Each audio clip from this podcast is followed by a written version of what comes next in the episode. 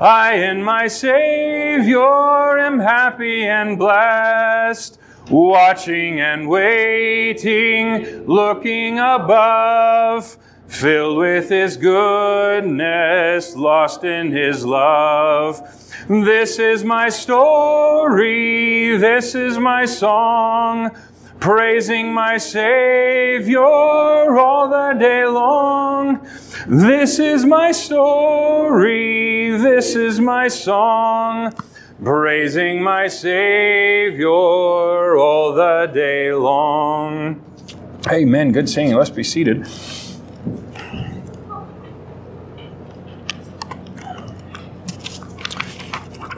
Join me, if you would, back in James chapter 4. Now, those of you who've been here for a while, you know it's been uh, uh, quite some time since we were in the book of James. I was actually surprised at the number of months it's been.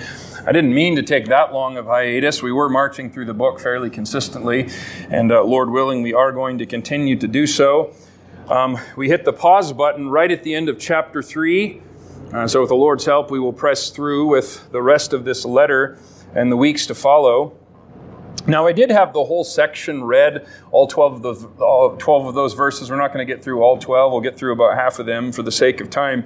I think it will be helpful to review just a little bit uh, what was going on in this letter. Because, again, I mean, we break it down into chapter and verse divisions. That helps us for it's awful hard if, if you if I had to say, well, turn to the Epistle of James, fourth paragraph, third sentence in, just before the second semicolon, uh, you would have a hard time finding that. So chapter and verse divisions uh, do help as far as locating passages, but uh, sometimes they can get in the way of us remembering to look at these as actual letters. That's what an epistle is. It was a personal letter. It was uh, penned through a man by the Holy Spirit of God as part of the Holy Scriptures, but it was done so in letter form. So we do want to backtrack at least a little bit uh, to bring us back up to speed before we go forward. Once again, the major theme of the book of James is the behavior of biblical faith. It is faith in tennis shoes, or as we might say out in the West, faith in cowboy boots. It's how faith behaves. I think all of us might agree there's a good deal of confusion in Western culture, probably all over the world, when you bring up a subject like faith. I mean, somebody, a politician or some sort of motivational speaker or anybody else might say, I'm a person of faith. Now, what does that mean? It depends on what they think faith is, and it, and it depends on where their faith is placed. Those are the two issues with faith. Number one, faith is only as good as its object. There are people that put faith in Jim Jones. It did not help them. There are people that put their trust in the Beatles or Marilyn Manson. That doesn't help them either. So faith is only as good as its object. And then when it comes to the exercise of that faith, of course, uh, Christian people, real Christians, are going to get their marching orders from the written word of God. They're going to try to conform their life uh, to what is penned here because this is the authority. I'm not the authority. This building is not the authority. Some denomination or hierarchy or person across the world is not the authority. God is the authority. He's given us His word. Now, what the book of James does is demonstrate to us over and over again the different forums where faith is demonstrated, what it looks like. Kind of like what it does in Hebrews 11, the so called faith chapter. It gives a description there at the beginning of what faith is, but then the rest of the chapter is how faith looked in the lives of everyday people in the various circumstances that they were placed in. A faith that does nothing to change your life, of faith that does not govern your thoughts and speech and habits and relationships, is not genuine faith according to the scriptures. Now, I mentioned at the beginning of this series that both of the letters written, you remember the Lord Jesus Christ had no earthly father. Joseph was his stepfather, as we would call him. He was conceived by the Holy Ghost, but there were other siblings in the family who were the product of Mary and Joseph's natural marriage. The Lord had half brothers and half sisters living on the earth. The Gospels tell us uh, some about them. But two of those half brothers were used to pen books in the New Testament. Their names were James in this epistle and Jude. And both of them wrote very short, uh, very powerful letters. Now, both of their letters have the uh, have the characteristic of, of no lengthy introduction, just getting right down to business. Now, part of that might be just personality. God used men by design to write the scriptures. He used 40, roughly 40 different human authors, one of them Gentile, the rest Jewish, and uh, men of different backgrounds and men spanning roughly 15 centuries by their different lives. So, did God override personality in the penning of the scriptures? No, he absolutely did not. We don't believe that he mechanically dictated it and turned man into robots. Nor did God go looking for the right personality. He created men in advance. Providentially, sovereignly, he created them to pen his word and to give exactly the message he wanted. He gave them the backgrounds and the upbringings and the, the personality traits and, and different giftedness to pen exactly what he wanted in his word. But part of the reason I think these two men are so direct is humanly their sense of wasted years. I mean, think when the Lord Jesus began at roughly the age of 30, he began his public ministry. Most people who heard him and were introduced to him heard him after that point for that roughly three or three and a half year public ministry. But take somebody who grew up in the same house as a half sibling, who had, by the time he was raised from the dead, had roughly somewhere in the neighborhood of 25 to 30 years of acquaintance with him. They never saw him sin. Never a wrong tone of voice. Never a hint of rebellion. Never a glimmer of temper tantrum. Never an ounce of carnality. In fact, by the time he started his public ministry, they thought he had mental problems. So I think by the time they came to their senses and realized and repented and realized he was the Savior of all mankind. Maybe they felt themselves, they had been so close to committing blasphemy against the Holy Spirit. They'd seen so much and they'd rejected so much light. So I think part of it was their sense of urgency because they'd spent so many years with so much before them and utterly rejected it. So Jude had this a huge passion and burden for earnestly contending for the faith and combating apostasy, the falling away. And James had this tremendous burden for making sure that we understand what true faith behaves like. Just to quickly remind us where we've been, some of these uh, sections. Faith recognizes the purpose of trials and endures them. Faith recognizes the source of temptation and rejects them. Faith obeys. Faith conforms itself to the written word of God. Faith removes wrongful discrimination. Faith proves itself by its works. Faith controls the tongue. And faith produces true wisdom, which is where we ended last time at the end of chapter 3. Now, viewing that list can remind us of a very sobering reality that it's possible to name the name of Christ to be a true believer and yet miss the purpose for trials, be ignorant of how to combat temptation, to know the Bible but not actually do anything about it to hold on to carnal prejudice and sectarianism, to have a total disconnect between creed, what you believe on paper, and conduct, how you live your day to day life. to have no control over the tongue, and to demonstrate a type of wisdom that's nothing more than a useless counterfeit. It's possible. Now, that brings us to this morning's topic faith produces genuine humility. Now, don't miss the connection with the end of the previous chapter. You remember he's talking about true wisdom, particularly verse 17, if you cast your eyes back just a couple verses.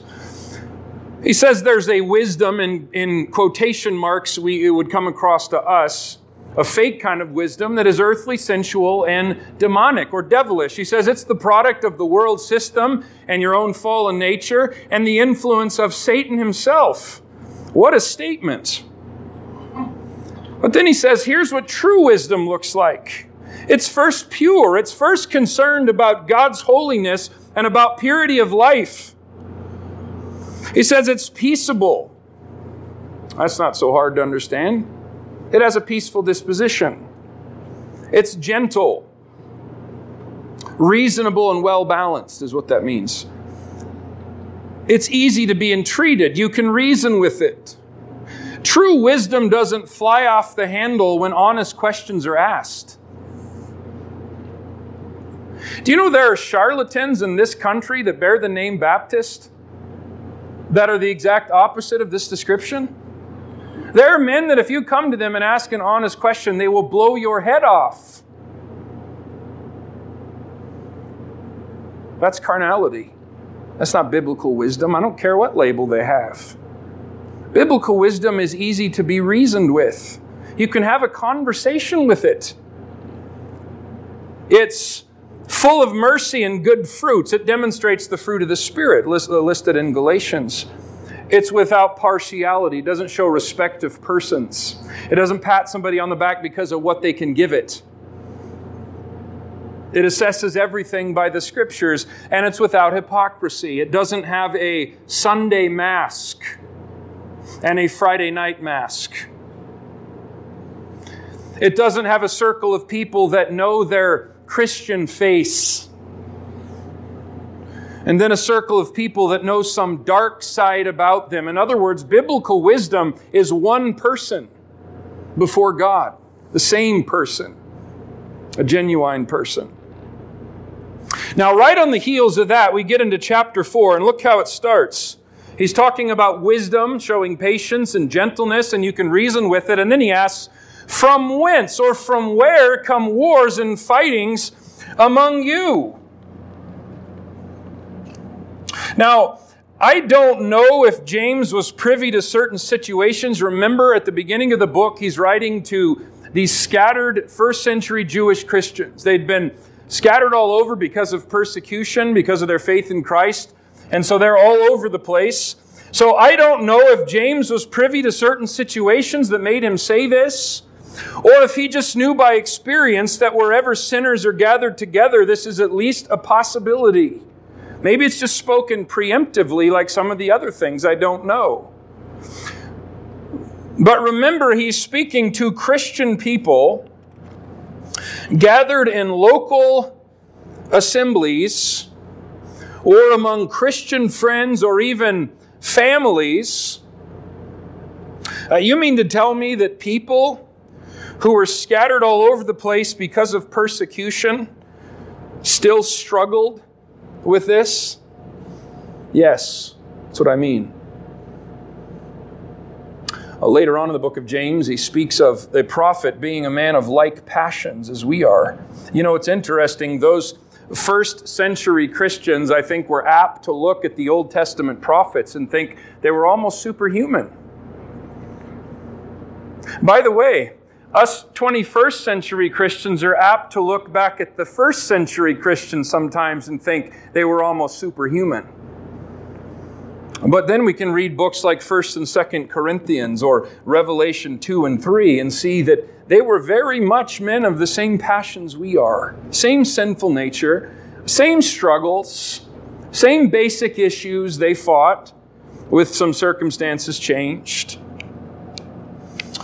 Now, notice how the problem's described. He says, Whence come wars and fightings? Without getting into great de- detail on those two words, I'll say both of them are military combat terms. He's, he's speaking figuratively of warfare. There's a provocation, maybe there's a retaliation and a declaration of war. There's two sides or more that get their armor on and trench in and start firing artillery. Now, I want to be careful to say he is not talking about contending for the faith. There is a type of warfare that's, that's not just commended, it's commanded. Verses like that illustrate that principle. He's not talking about a righteous and righteous stance against true doctrinal problems and, and divisions which, by the way, even in those, attitudes paramount. Resorting to personal attacks. Well, he only believes that because he's stupid. What value is that in a conversation? He's, he's talking about, though, petty and interpersonal squabbles within gatherings of the Lord's people, not being able to get along with people properly for very long. It's really the opposite of that wisdom that's from above. And so he asks the question what, what's at the root of this? Where does this come from? Stop and think about this for a minute. He says, Come they not hence? Don't they come from, now what would you expect? Well, we we like to sugarcoat things in the postmodern era, otherwise known as making excuse for evil behavior. And notice James doesn't say, well, these things come from your upbringing and habits. You know, these things come because it's just the way you are, and people just need to accept you the way you are. He doesn't say these things come from your Scottish blood, or forgive me, some of my kids, because you have red hair. Red hair is wonderful, but it's not an excuse for saying amen. He says it's not because you're tired and you missed your morning cup of coffee. It's not because of uh, hormonal imbalances or vitamin deficiencies or other sort of medical things. Now, don't get me wrong, I understand those play a part. I mean, you want to turn me into a blithering idiot, deprive me of a, a night of sleep. Uh, one, two nights to really do it. I'll tell you, two plus two is 65 after that. I know those things play a part, but those are not the root issue. He says, Come, they, these wars and fightings, don't they come from your lusts that war in your members? In other words, these desires resident in your own sin nature. The carnal, twisted desires that are resident by our relation to Adam. You know, it reminds me of Proverbs 13:10. Some of you may remember. He says, "Only by pride cometh contention." Do you know what most arguments are? It's two proud egos colliding and beating on each other until one of them admits the other one is superior. That's what most arguments are. That word lust there in that first verse is, is often translated pleasures. It's, it's speaking of the gratification of either natural or sinful desires. It can be used either way, but it's, it's usually used in a negative connotation, like it is here. Interestingly enough, it's actually the Greek word hedone. Why does that matter? If you're familiar with the term hedonism, uh, that word's important. What is hedonism? Well, hedonism is the belief that I basically exist, the purpose of my life is to find pleasure. I exist to make myself happy. By the way, as a side note, there's a whole branch of so called Christian theology, and I don't mean to be unkind, but men like John Piper are very much involved in it. It's called Christian hedonism. The idea is the purpose of my life is to be happy in God. It's a subtle problem with that teaching. It's a whole nother side issue, but he's very, very wrong on that. But classic hedonism is the idea that I live for myself to satisfy my cravings. And Paul's saying, listen, part of the reason these fightings and wars are coming up is because you're hedonistic. You have a self centered worldview and you think you deserve to have all your cravings met. Now, not just things that seem terribly evil. I mean, how about a craving for recognition? Or respect, or prestige, or happiness. but is it wrong to be happy? No, it's not. But if that's the chief aim of your life to make you happy, you're heading for trouble. That's a byproduct, not the prime product. Do you know it's possible to confess sin and even do Bible studies for mainly self centered reasons? I think it's possible to confess sin as some sort of manipulation, but it doesn't work with God.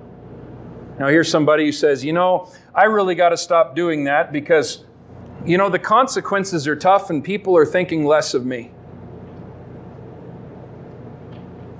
What did that person just say? They just said, I'm still consumed with myself.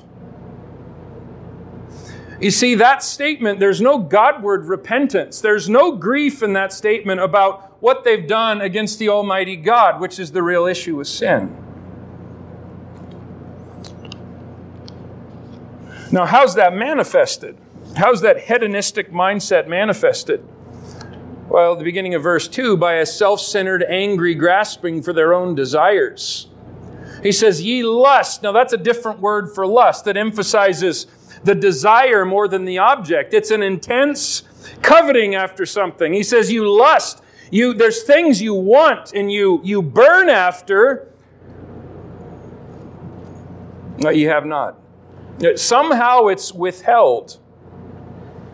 But you see, now there's a response. What's he saying they do? Ye lust and have not, ye kill. Kill? Now, is James saying that these Jewish Christians just went on a, a shooting spree? He's not saying that. There's lots of ways to kill biblically. What do I mean by that? Well, think about the seed form of murder. What is it? I mean, think about anger and hatred and jealousy and cruelty and slander. All those are as murder in seed form. And all they need is enough time and nutrients to turn into the other. So James is saying when you don't get what you want, you resort to murder in seed form. And you take it out on other people.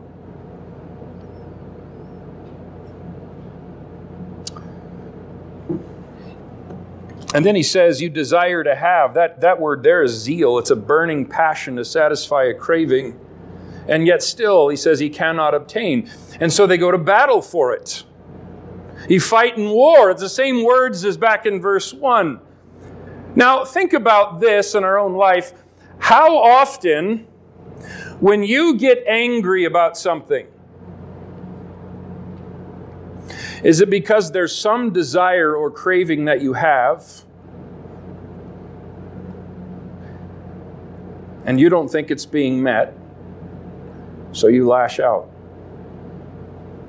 It's not righteous indignation is self centered. Verse 2b, another way it's manifested at the end of that verse is a lack of ongoing prayer about the matter. He says, Ye have not because ye ask not.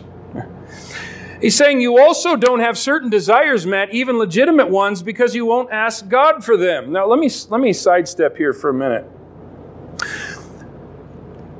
There are things that God wants to give us but he will not give them except in answer to prayer. It's not because he's cruel, it's because he wants us to know him more than anything else. And giving whatever that is apart from prayer would fight against that purpose.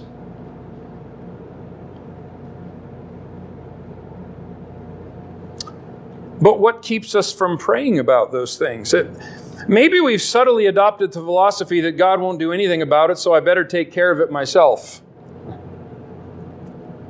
I'll meet my own needs. You know, really, if you think about it, there's only two philosophies there. I know we struggle with this as we war in the Christian life, and sometimes we find these things creeping in and we're shocked and we confess them as, as the sin that they are, but really there's one of two directions. Either I can trust God to meet my needs, I can actually trust Him, and He may do that any, any number of ways, or it's ultimately up to me to meet my own needs. And of course, when we adopt that, we run up against our own finiteness in a hurry, and it makes us upset because we realize we can't do it. Or maybe sometimes we know that what we're seeking is not pleasing to God, we're really at war with Him. I see that's the burden behind verse 3. You can just see these Jewish believers standing up saying, No, no, James, we do pray. And he says, Ye ask and receive not, because ye ask amiss that ye may consume it upon your lusts. He's telling them, You've adopted the position that the Almighty God is like a genie in a lamp on a shelf, and you just take it down and rub it whenever you decide you might need something. In other words, God is there for your benefit. You were not created to be His servant. Boy, is there a difference between the two.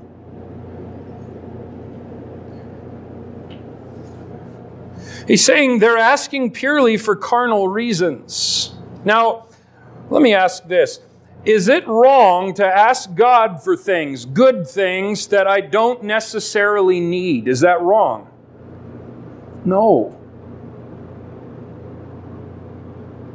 Now, you parents that are here, do you delight to give good things to your children, even things they don't need? Sure, you do. Sure, you do. Uh, most of us have a meal budget that reflects a lot of wants really we could survive on beans and rice. God is a Father in heaven. He delights to give good gifts to His children. It's not wrong to ask God for those things. I'm not saying that at all. I could think of so many times in our life, and so can some of you, most of you, where God has tenderly given you good things that you didn't need, but you knew it was the hand of a loving Father. I think at one, I've probably shared this before, but it's very precious memory to us. We were going through a very, very discouraging and difficult time. It was back when we were still up in Alaska. I don't even remember what all was going on. I just know it was very dark. And uh, my wife had read the passage where the Lord said to consider the lilies of the field. They toil not, neither do they spin. And yet, Solomon, in all of his glory, was not arrayed like one of those. And she shared with me that morning what a, what a precious gift that passage was to her that day. Well, later on that same day, in the midst of our, I don't think it's an exaggeration to say despondency, uh, we went on a drive and uh, went up in the mountains and just walked off this random trail about 30 feet, 40 feet from the road. And there's the most beautiful, bunch of lilies right there. But see, here's the weird thing they don't grow there. So she bent down to grab them, and it was a bouquet. How do you explain that? I don't know. I can tell you they went home and went in the vase. Now, did God need to do that? No, He didn't need to do that. So I'm not saying He's not a tender Father and He doesn't want to give good things. But the difference is attitude. In other words, my needs must be subservient to His desires and His will, which means I'm content because I trust Him and I'm peaceable with others when He delays or says no. That's the difference. It's one of the tragedies of the so called health, wealth, prosperity gospel. It's not a gospel, it's heresy. Really, what is name it and claim it and speak things into existence by your own creative power? I'm just going to believe God for that million dollars and that new yacht. All that is is an encouragement to pray, ask amiss that you may consume it upon your lust. That's all that is. In other words, prayer can become a list of things God needs to do to make me satisfied, or else, or else I'll stop praying, or I'll look for a new teacher to tell me different things that I like to hear, or go to war with others, etc. Now, how else is this carnal, warring spirit that isn't getting what it's wanted, how else is it manifested? Look at verse 4. Ye adulterers and adulteresses. Another way it's manifested is by divided affections. Now, is that not shockingly strong language? He's writing to Christian people. I mean, imagine if, let's say you take a close friend who's known you a while. You know, one of those friends that you, you value their word tremendously. It's like you've given them a really big, sharp sword and they can cut you like few people can because your level and trust and respect for them. And you go to them and you pour out the struggle you're having, these interpersonal conflicts or other things going on, and they listen for a while. And uh, you ask them, what, what, do you, what do you think, what's going on? What do you think my issue is? And they say, well, your root problem is that you're an adulterer. Say what? Where, where'd that come from? I dare say we might be tempted to get a little upset at that one. But remember, James, his language, beloved brethren, he, he, he does this for their own spiritual good and that's exactly what he says here. Now, let me explain a little. When it comes to the physical act of adultery, statistically and historically, uh, men have been more likely to do so. Now, can you really trust cheater uh, statistics? Like, I don't know. But I'm saying it's, it's typically been more of a man issue, and I'm certainly not justifying it. But here's why I'm saying that. I find it astounding here. James has been using masculine terminology the entire book. He uses the term brethren frequently. He's not just talking to men, he's talking to the ladies also. But he just uses a general term brethren to cover everybody. But here, instead of using just one general term, he uses the masculine and the feminine adulterers and adulteresses. It's like he says it so everybody doesn't miss that he's saying this is a danger for them.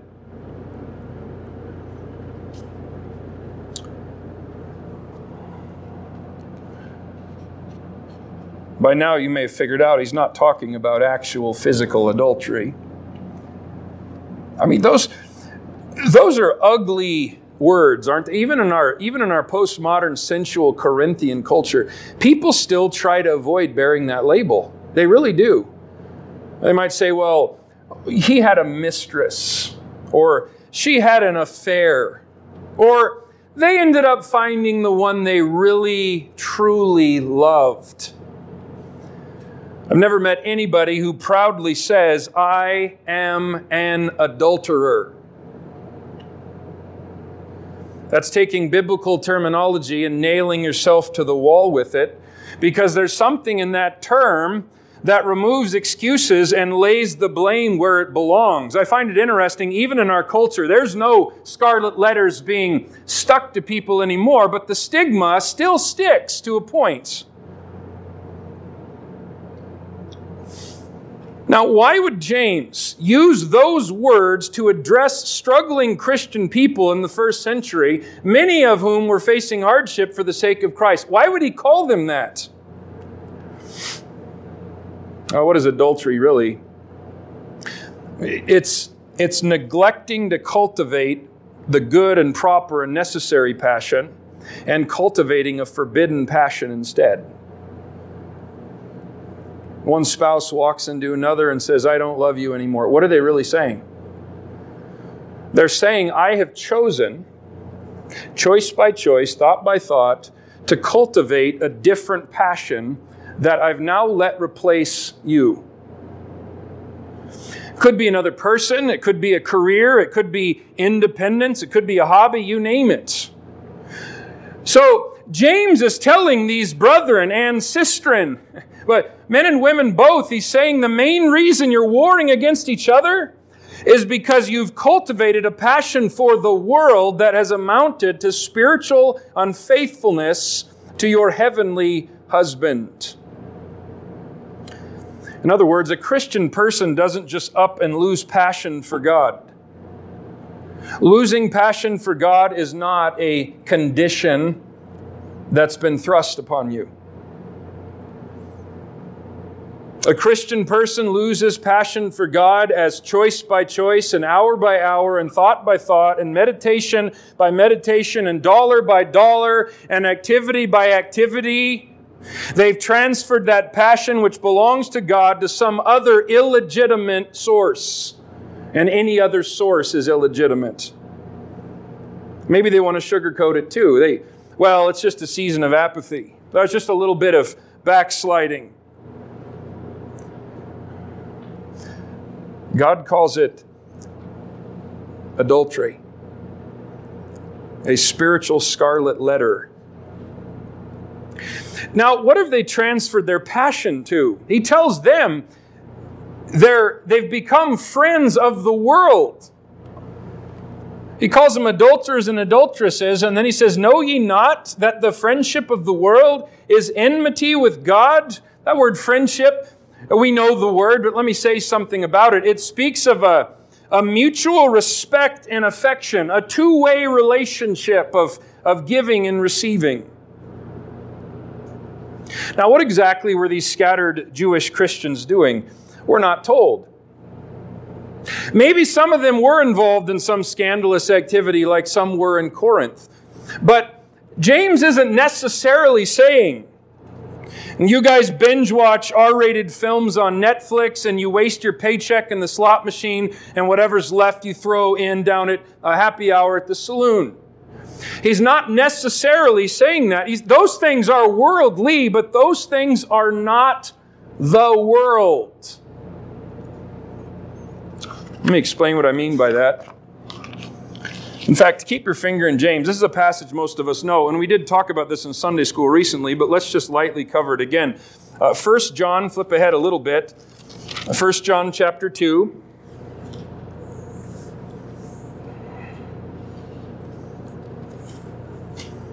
All right, when we think of the world or the cosmos, what exactly is that? 1 John, beginning in verse 2, or chapter 2, verse 15.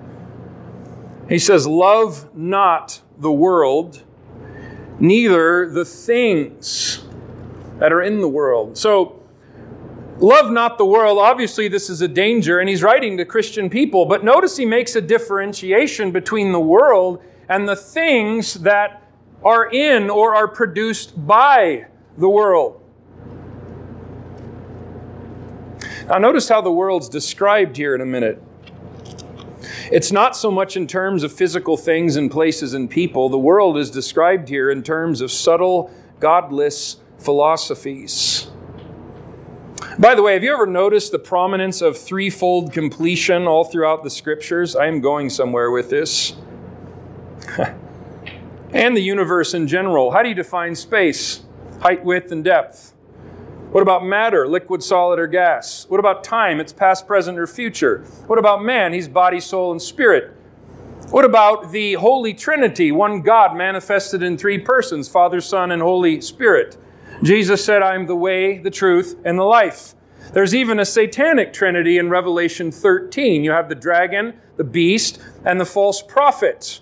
We have three great enemies in the Christian life, don't we? The world, the flesh, and the devil. So you have this invisible, seductive, powerful creature using means of a visible, seductive world to appeal to the flesh, this traitor within. We have a threefold enemy. And by the way, that enemy, that threefold enemy, is casting another triplet at us, a threefold treble hook of worldly philosophy. Look how it's described. What is the world?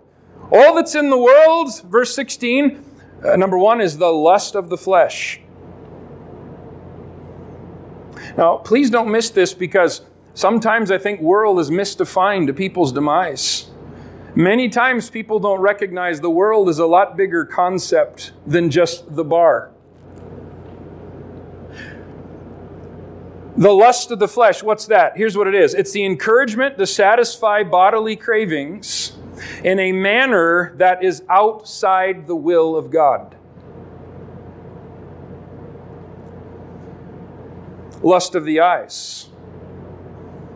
It's the accumulation of things outside the will of God. What about the pride of life? That's the desire for recognition, fame, position, etc., outside the will of God. Now we see this starkly displayed. You remember the temptation thrown at Christ? Let me ask you a question. Do you think that trying to get him to make bread out of a rock, does that sound evil to you? That's terrible, isn't it? You go, no. What, what, what's so bad about that? By the way, Satan threw this treble hook at Jesus lust of the flesh, lust of the eyes, and pride of life. You see it there. Let me ask you a question. What would be wrong in and of itself with the Son of God who had all power making a loaf of bread out of a rock? What would be wrong for the Son of God who created the angels to jump off the temple and have them catch him? What would be wrong with the Son of God taking possession of all the kingdoms of the earth that rightfully belong to him? What's wrong with that? Well, here's what it is they were outside the will of God in his earthly life. That's why. You see, the world isn't just some objects. It's godless philosophy that gets you to meet your needs in a way that God does not desire or approve. And boy, is that widespread. And we're so bombarded by this, we hardly recognize it. You can turn back to James if you want. The world also comes with sugar coated titles. I'm not saying every ounce of entertainment is wrong, don't misunderstand me, but the description I just read, couldn't it be sugar coated by saying, oh, it's only entertainment? Or, well, it's only recreation. Is recreation wrong? No, but can recreation be the world? Absolutely, it can be. Uh, somebody may cover the world by calling it a more promising career path. You know what else is the world? The seeker sensitive church movement. That's right, I said that. This carnal, fake Christ, shallow, unbiblical movement that's captivated our country. It's the lust of the flesh, the lust of the eyes, and the pride of life with religious terminology.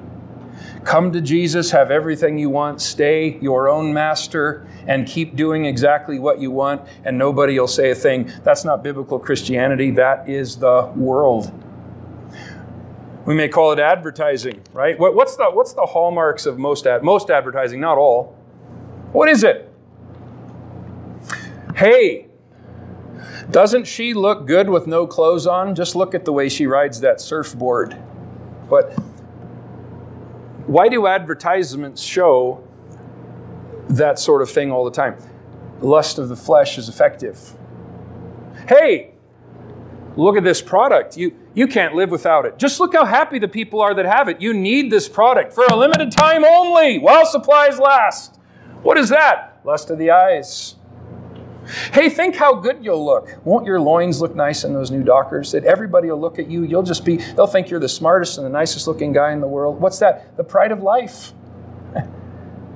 That, that, that's, that's behind most advertising. It's everywhere, this, this philosophy. So, what am I saying? The world can be in something called a church or at the saloon or anywhere else. It's where those things, those philosophies, threefold, are manifested without being challenged.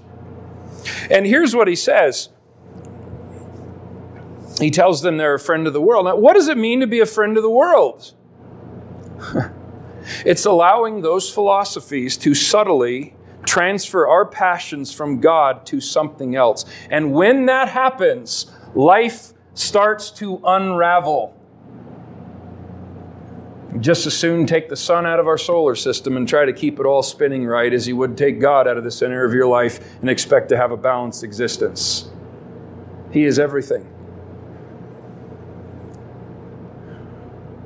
James says, Know ye not Shouldn't you know this? Friendship of the world is enmity with God. He says it's not normal, it's not excusable, it's not practical. It is active hostility against the God that came to this earth, was slaughtered on a cross, rose again, bought you with his own blood. And the world system, that threefold treble hook, if you're constantly swallowing it and allowing it to dominate your life unchallenged, call it whatever you want, you're living in hostility to the God of heaven. You're functioning as his enemy. Because the lust of the flesh, lust of the eyes, and pride of life are a declaration of war on his character, person, and kingdom. Now, verse 5, I'm just going to touch it for a second here. It's actually one of the most difficult verses in the New Testament. I'll briefly explain why. Do you think that the, the scripture saith in vain, the spirit that dwelleth in us lusteth to envy? Now, first, James seems to be quoting from a particular passage, but his quotation cannot be found anywhere in the Old Testament. That's, that's part of the difficulty. Uh, secondly, the difficulty is who's the Spirit referring to? Is it capital S, meaning, is he talking about the fact that the Holy Spirit is jealous over us? That's true. That the Holy Spirit's jealous over us and wants to protect us? Is that what that verse is saying? Or a spirit lowercase, like the translators put it, is it talking about this spirit or an attitude of jealousy within us which is not so noble of a desire? Now, you've heard me say multiple times any passage like this has one valid interpretation, but here's one I'll candidly tell you. I'm not positive what that is, but I'll tell you what I think it is. Some have said it doesn't belong in the scriptures at all. It was added by accident. I reject that because I believe in the doctrine of preservation, and this has been a faithful translation for 400 years plus. But in the context, the spirit of jealousy fits much better. It's a continuation of the warning of warring and fighting and being a friend of the world. And then the but doesn't come till verse 6 when we see God's remedy, which we'll get to later so he seems to be saying that with, within all of us, interwoven in our DNA, is this hideous spirit of jealousy and ill will towards others that has to be dealt with. So he's speaking of the depth of our own sin natures that we wore even as Christians. Now we have two natures. And what about the scriptures? What is he talking about? Well, he seems to not be quoting from one singular verse. Uh, there's something similar in Matthew 2, verse 23. It says of Christ, that this, the, the, it was fulfilled which was written by the prophets, plural, he shall be called a Nazarene. Now, you'll not see that phrase anywhere in the Old Testament. Nazarene was a, a that was a statement of scorn. And the prophets there were summarizing that he would be despised and rejected of men and ill treated. So he's just saying the bulk of the Old Testament taught he would not be received well. Men would reject him. And I think he's summarizing here doing the same thing. The entirety of the Old Testament, it's a truth consistently taught that man has this lustful, envious, antagonistic nature within himself. I mean, you think, think of Cain and Abel and what happened, or Joseph and his brothers, or Daniel in the lion's den and how that came about, or Daniel's three friends in the furnace, or the way the prophets were treated, or the way even good kings reacted Men like Uzziah and Asa. Good men, men who did a lot of good, men who knew God. Both of them became infuriated later in life when they had their own sin confronted by men of God. In fact, Uzziah was turned into a leper for that very reason until the day of his death. I mean, think of the way the Jews treated Moses and Aaron, or the way the religious elite treated Christ on the earth. So, James is saying the Word of God consistently teaches with good reason that there's in each of us a tendency to be jealous or to react carnally to others, especially when that person's godliness is a reflection on our own corruption and spiritual adultery. In other words, shoot the messenger. They're the problem. We'll have to stop with verse 6. We'll just touch on and continue next week. But he giveth more grace. Wherefore he saith, God resisteth the proud, but giveth grace unto the humble. The situation's not hopeless, thank God. Remember, God never points, paints black pictures unless he's heading for a hopeful ending. He only tells us how bad things are so he can open up a doorway of a path of light and say, Now go this way, because the way you're heading is heading for disaster. That's what James is doing here.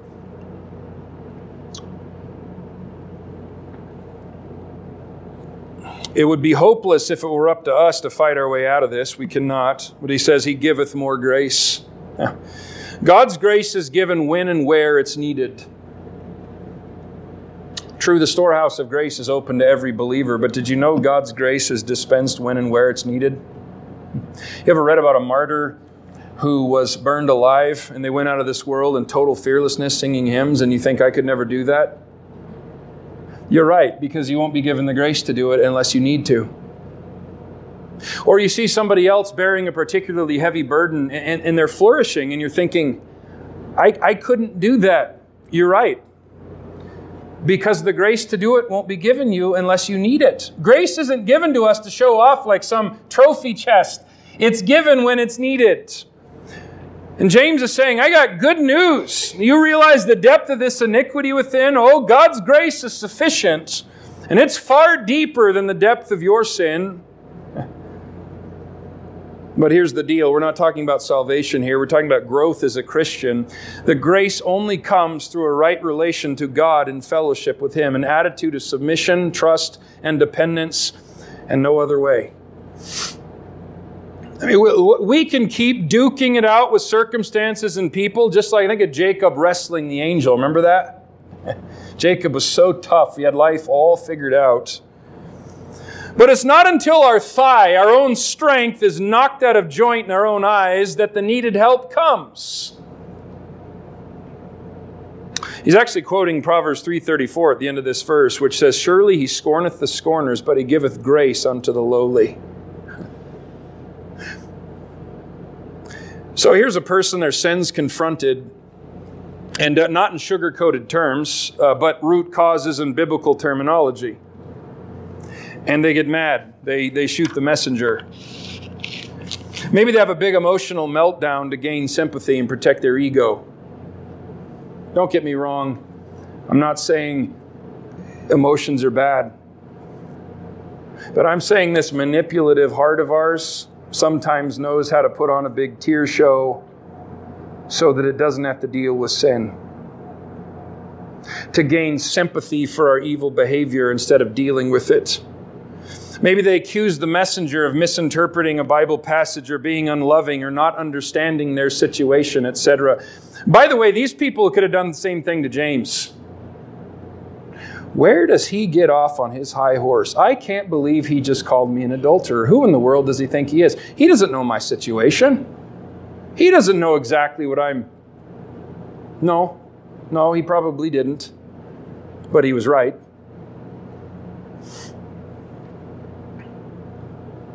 See, all kinds of excuses and blame shifting and everything may come out, but what's going to happen is that person can keep right on bloodying their knuckles, but help from God's not going to be given. They're still trusting in self. All of those things are manifestations of pride masquerading as something noble. James says here, Make no mistake, God resisteth the proud, We talked about it a little bit in Sunday school. What does that mean? It doesn't mean God's vindictive, or if you're his child, he stops loving you, or he wants to all of a sudden throw you into hell. That, that's not what that means at all. This is, this is a father son relationship if you're in Christ. But the heart of God is grieved because somebody who's overtaken with pride is going a different direction. I mean, we walk in fellowship with God, that means He's God, He's right, and I'm not.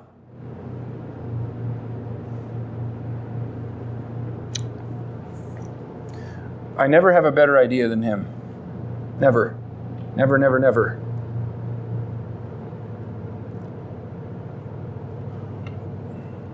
So his holy character can't walk in fellowship with those who are going a different direction because he'd have to act unlike himself, and he will not do that.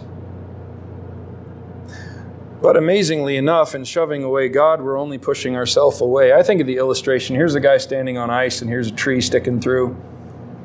And he's going to go push that tree out of the way. Well, the tree's not moving. The harder he pushes, the further he moves. Does it make sense for a creature to fight his maker? That's the dumbest thing imaginable.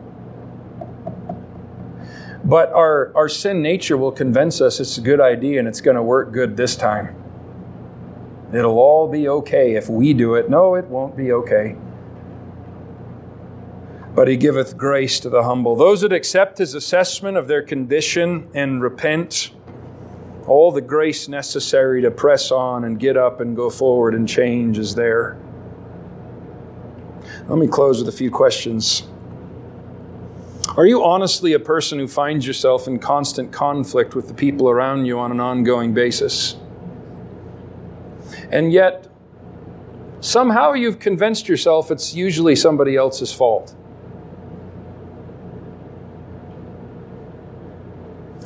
Can I invite you to consider that it might not be always somebody else's fault?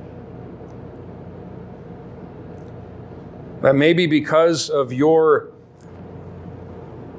anger or whatever it is towards God, you feel like your needs aren't being met and you lash out when the people that you think should meet them don't meet them. You know something? People will let us down, pastors will let you down.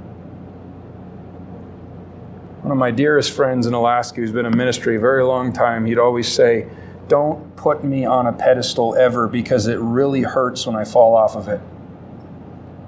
Now, he wasn't talking about heinous scandal. I'm not talking about that. But he meant when, don't, don't treat me like I'm immune to the things I'm preaching about. I have the same nature.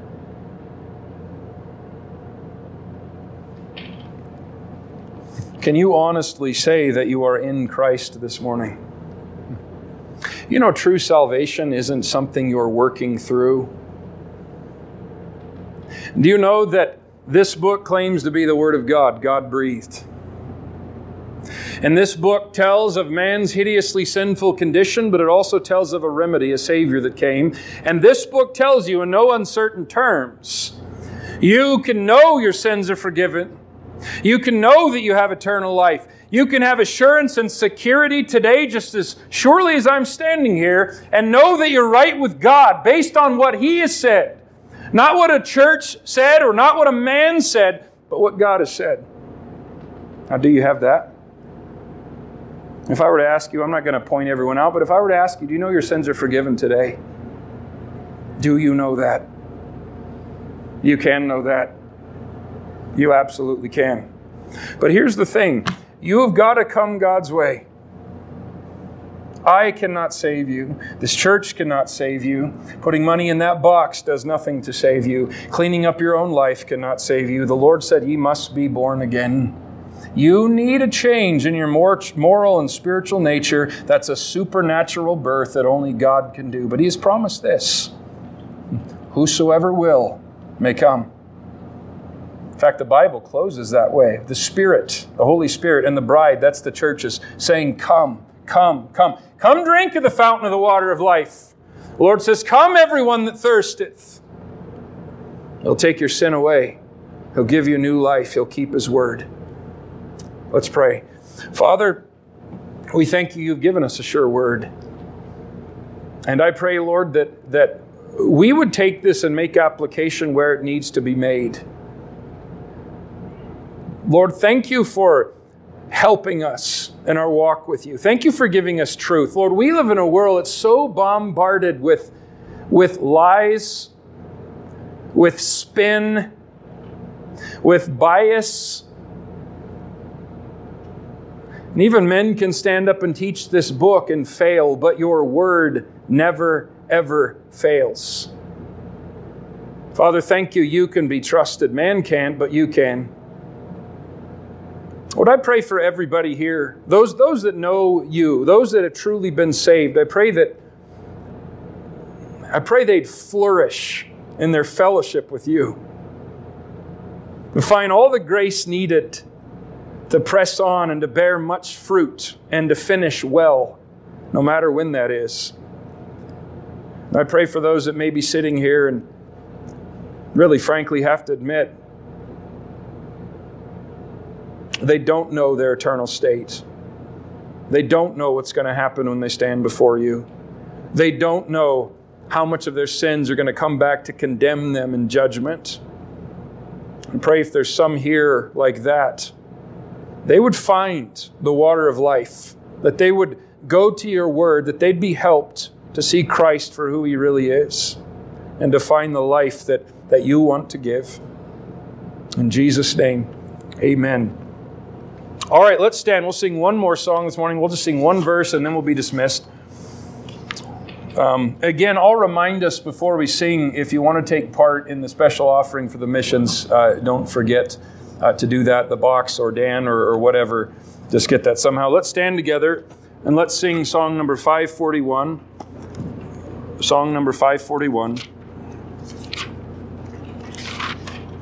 Only trust Him.